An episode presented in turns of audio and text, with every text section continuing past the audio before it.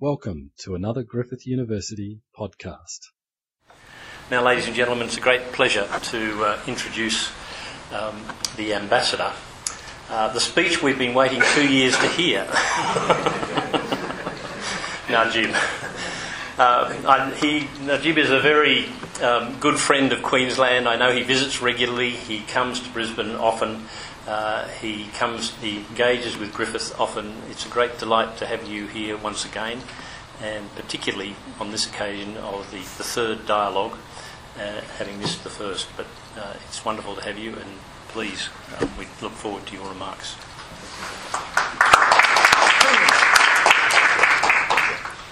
Professor Russell Truth, Director of Griffith Asia Institute, thank you for having me and my colleague here at this very important dialogue between Indonesia and Australia.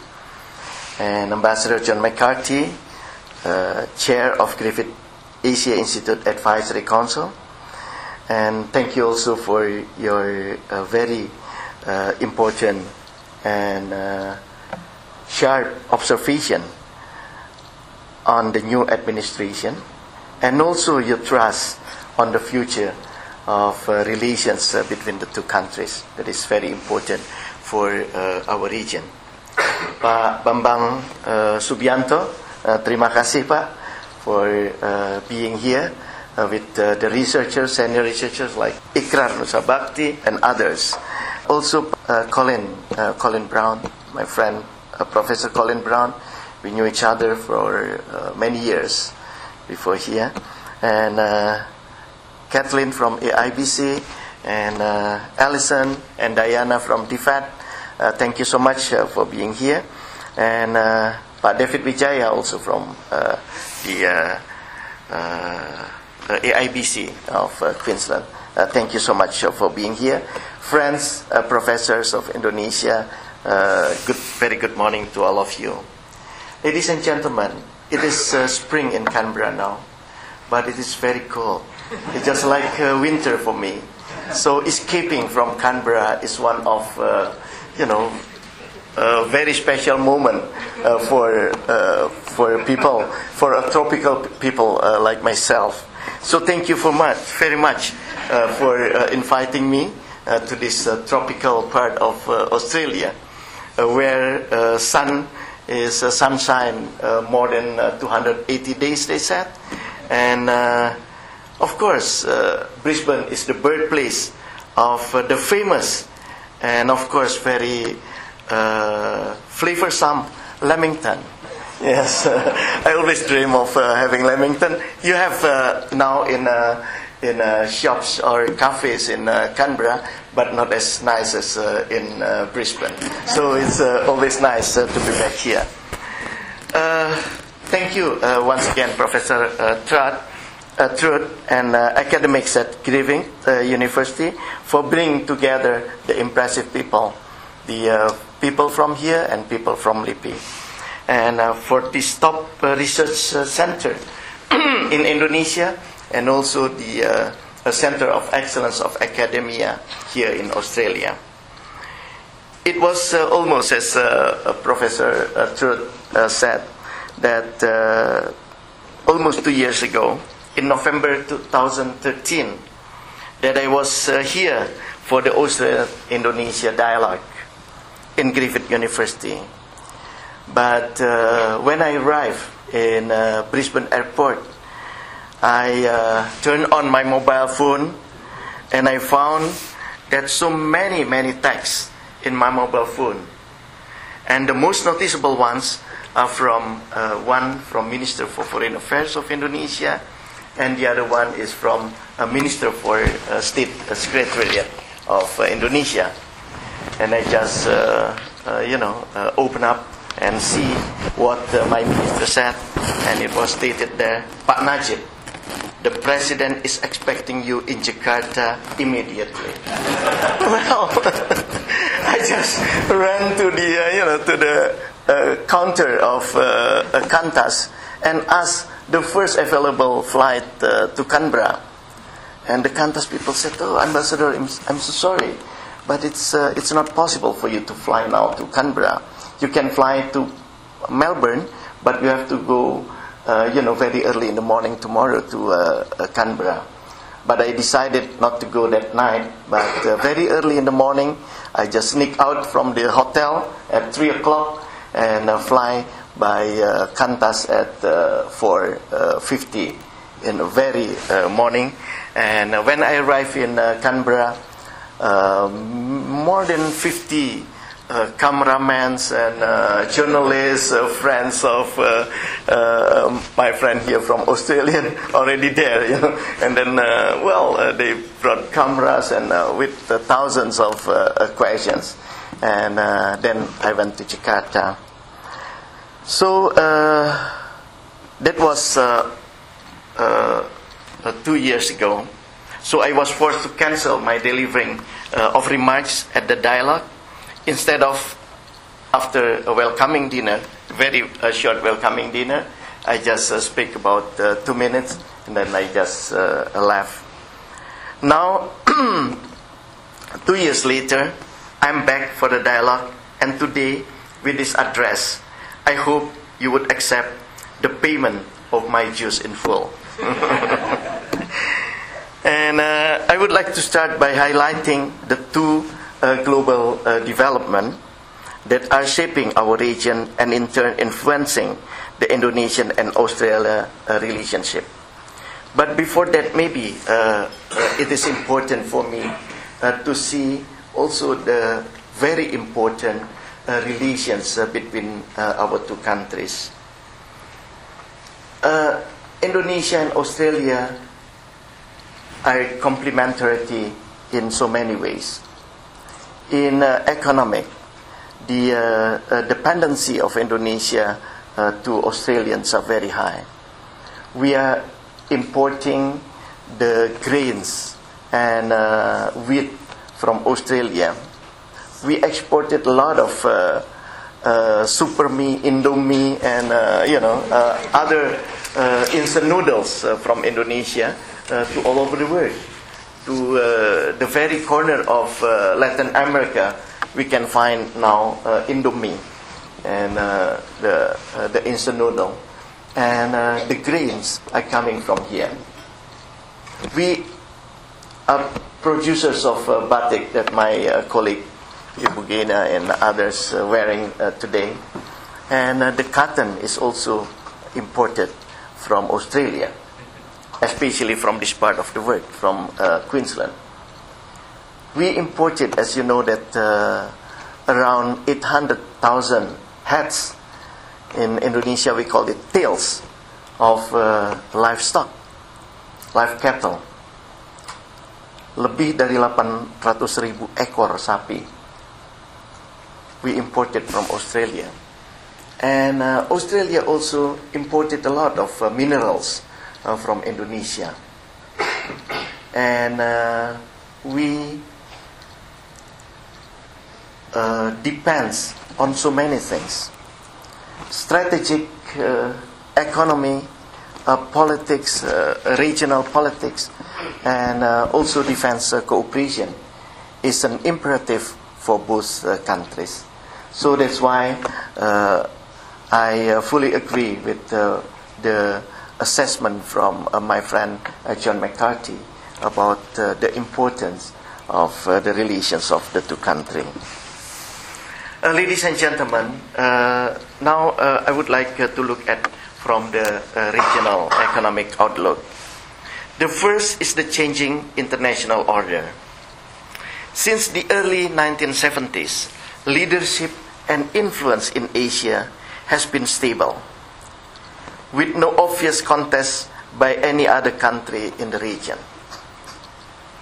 We know who is in charge in this region. However, after losing the dominant economic position following the Industrial Revolution more than 250 years ago, the leading economies in the regions are reclaiming the lost ground and the share of the global economy. Even in the midst of the current global economic slowdown, countries of the Asia-Pacific region have reclaimed one of the most important drivers of global growth. In 2015, for instance, growth in the developing economies of the Asian Pacific account for over one-third of global growth. The economic output of Asia now is equal to that of North America and Europe. This growth spurt is brought in part by number one, increasing wealth and modernization, driven by decades of rapid economic growth. Number two, a large pool of productive age population, or what we call as a demographic bonus of Indonesia, of Asia. And number three is long period of peace and stability in the region. Decades of long peace and stability in Asia-Pacific is of course a factor of the leadership role of the predominant regional power.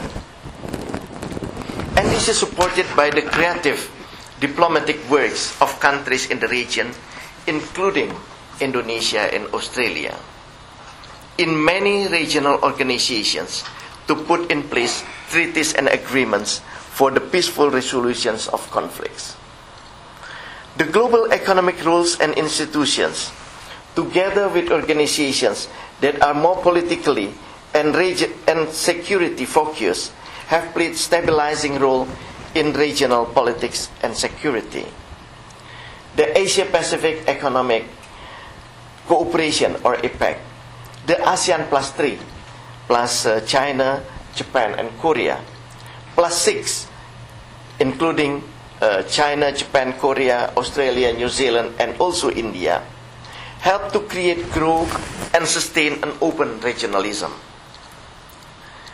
The Treaty of Amity and Cooperation, initiated by ASEAN, and now counts all the major countries in the region as parties, contributes to the stability of the regions by requiring countries to self-constrain and resolve conflicts diplomatically or through other peaceful means.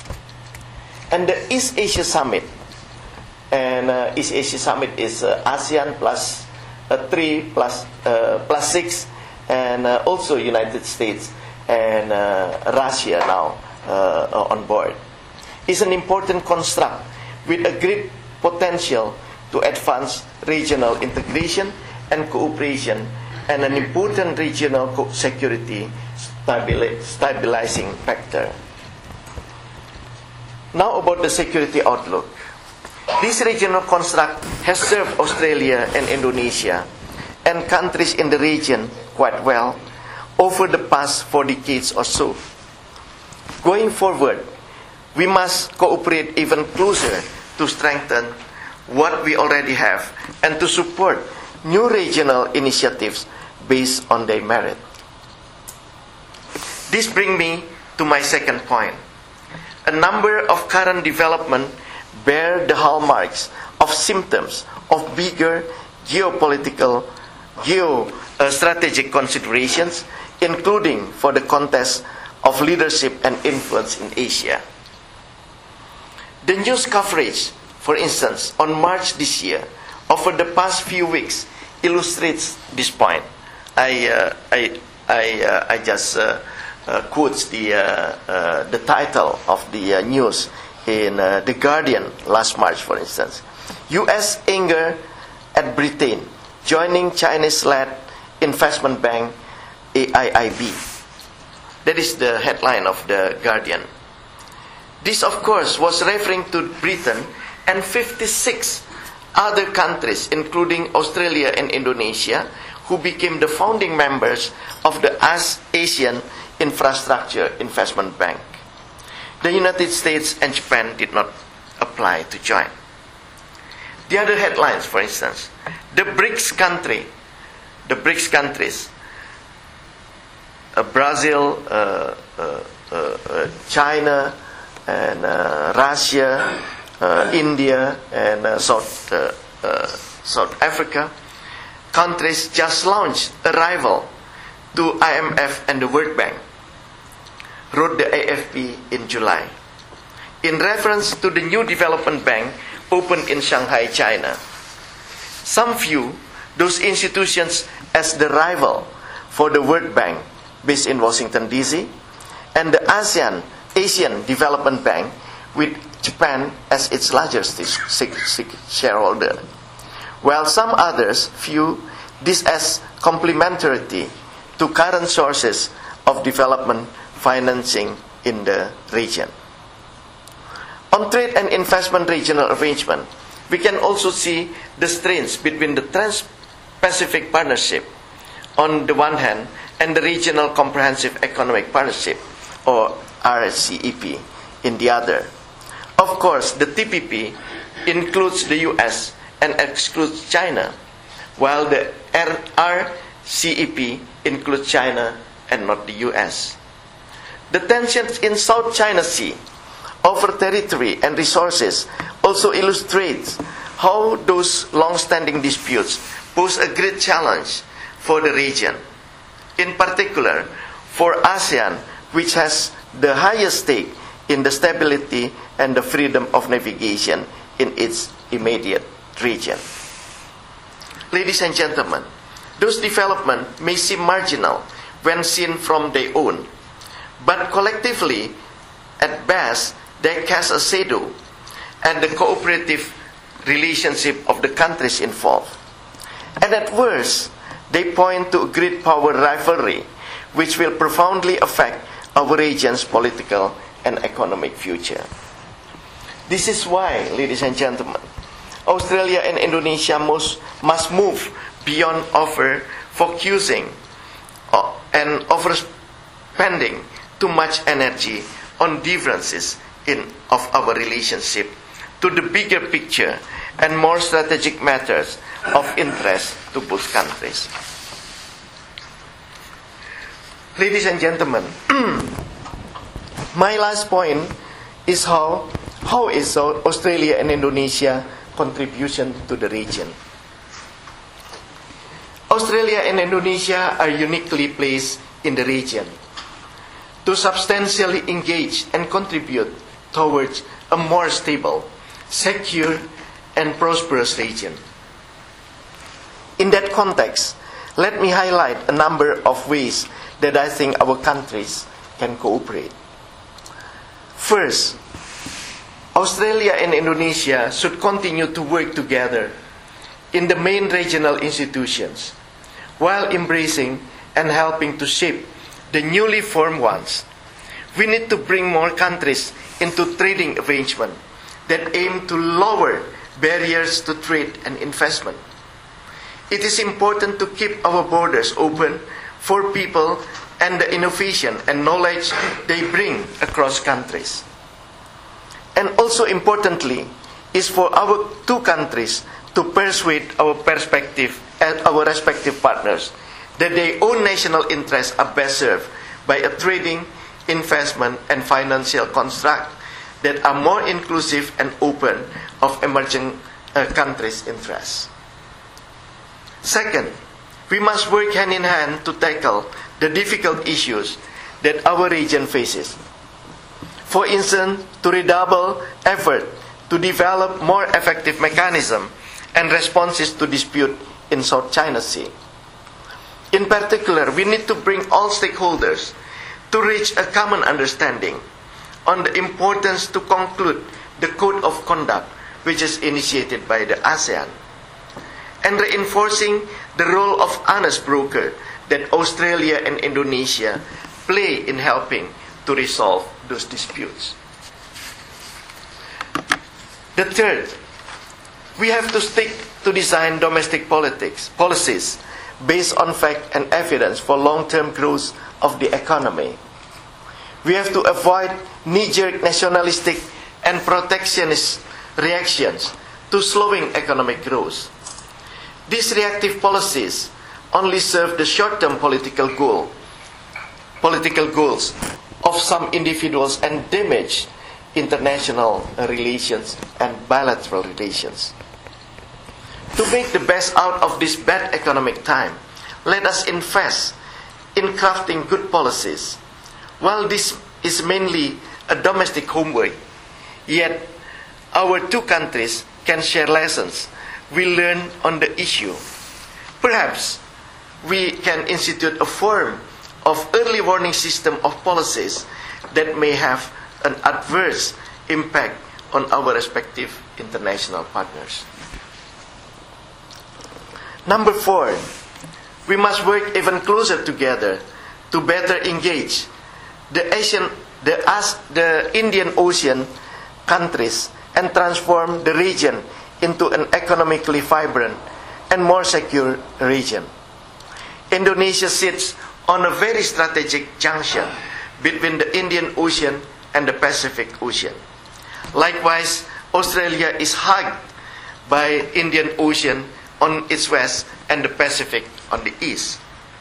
We are both dependent on the sea lanes of communication, linking the world's major trading hubs with the ports of Brisbane, for instance, Tanjung Priok, Townsville in the north of Queensland, Surabaya in the east of Java, or even Sorong in the province of West Papua.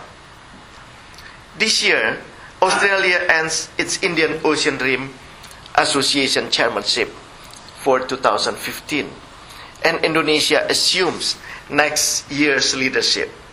In this context, it is important that Australia and Indonesia cooperate on the maritime space of this region, including on how best to transforming our vast resources into capital that can benefit our small and medium enterprises and also our business people.